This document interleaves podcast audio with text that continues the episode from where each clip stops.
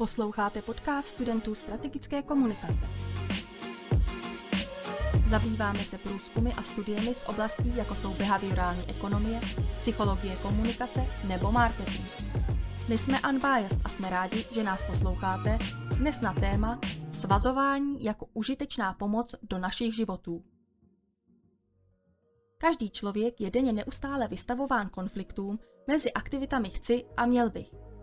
Přičemž podlehnutí aktivitám chci přináší dlouhodobě spíše negativní efekty oproti možným benefitům plynoucím z aktivit měl bych.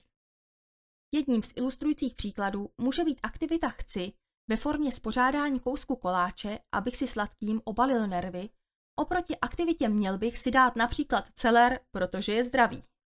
Kdy pokud budeme podléhat spořádání koláče pravidelně, tak z nás v dlouhodobém horizontu budou nejspíše pěkné kuličky s podlomeným zdravím. Tento konflikt mezi chci, měl bych, funguje ale i v přesně opačné polaritě.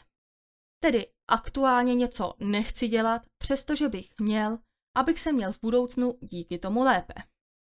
Zde si pro ilustraci můžeme představit, že ten koláč, co jsme snědli na nervy, půjdeme pěkně vyběhat do parku, a ačkoliv z krátkodobého hlediska budeme spocení, zadýchaní, budou nás bolet svaly, o kterých ani nevíme, že je máme, tak z dlouhodobého hlediska se dost možná nestaneme těmi kuličkami, naopak možná zeštíhlíme, posílíme kondici a dobereme se k lepšímu zdravotnímu stavu.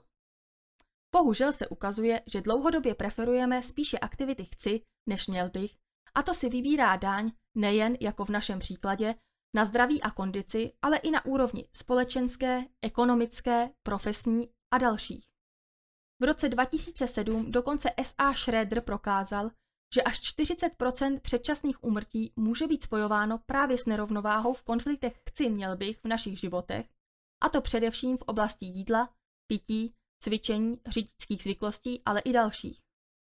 I proto se psychologové a sociologové zamýšlí nad otázkou, co by nás mohlo motivovat k tomu, abychom si dobrovolně vybírali aktivity měl bych před aktivitami chci, protože mnoho takových podnětů je závislých na disciplíně a sebeovládání jedince a těch se nám dle výzkumu zjevně nedostává. Tuto otázku si položili i autoři studie, o které se dnes budeme dále bavit. Ti se pokusili edukovat účastníky výzkumu tak, aby došlo k vzájemnému propojení aktivit chci a měl bych tak, aby v budoucnu docházelo k nevědomé preferenci měl bych aktivit, a to tak, aby zároveň byla tato změna trvalá a udržitelná i po ukončení výzkumu.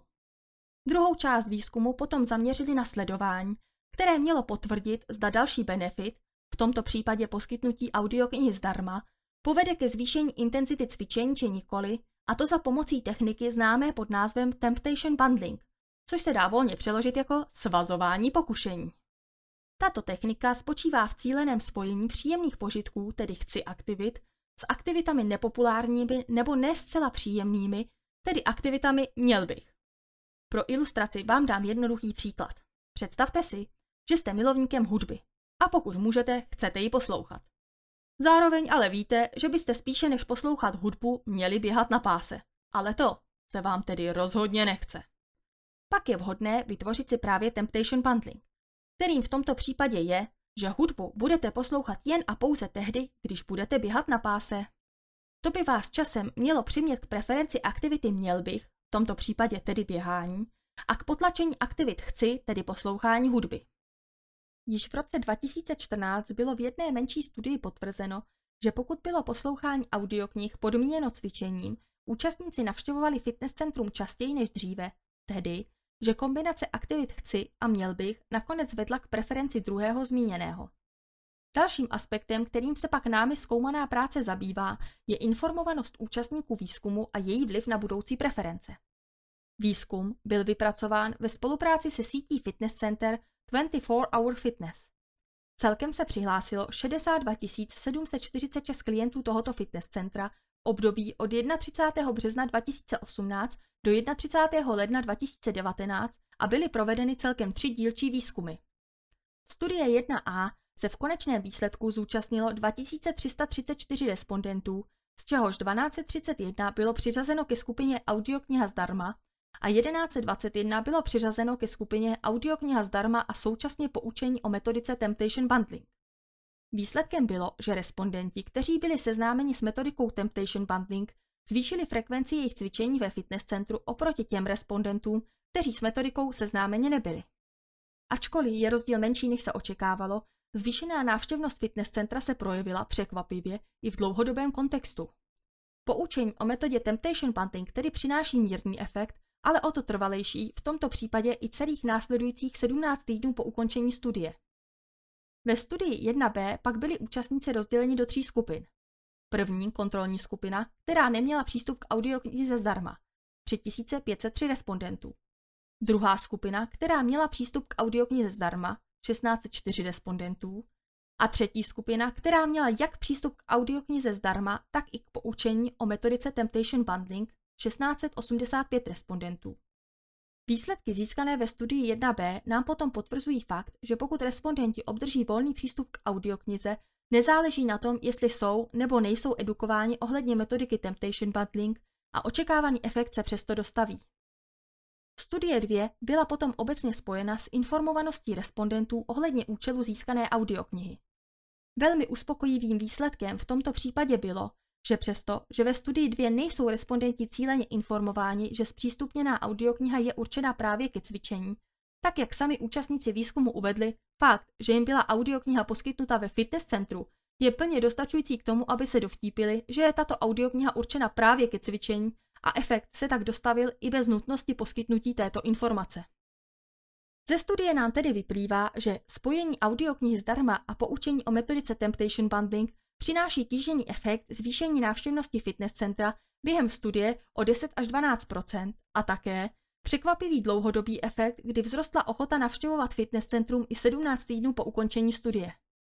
Zajímavým poznatkem je, že respondenti byli sami o sobě ochotni změnit své cvičební návyky, zvýšit četnost docházky do fitness centra pouze na základě zpřístupnění audioknihy zdarma. Poučení o metodice Temptation Bundling, popřípadě fakt, že kniha má být poslouchána během cvičení, v tomto případě nehrálo významnou roli, protože respondenti se sami dovtípili, že audiokniha má být používána právě tímto způsobem. Samotná možnost poslouchat audioknihu vedla k automatickému propojení chci a měl bych aktivit, tedy automatickému vytvoření Temptation Bundling vzorce, kdy návštěvnost centra se zvýšila o 11% během studie a o 18% v následném období.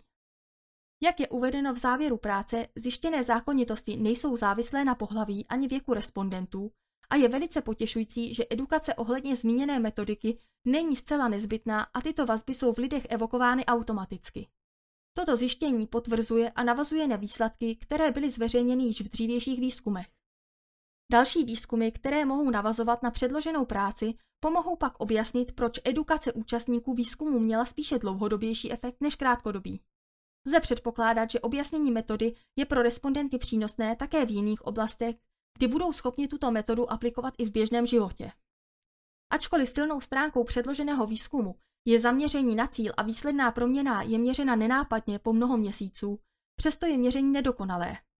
Nebylo možné změřit například dopad na kvalitu a intenzitu cvičení. Je pravděpodobné, že rozptýlení může ovlivnit intenzitu cvičení nebo vyřadit ze hry určité cviky, u kterých nelze audioknihu poslouchat.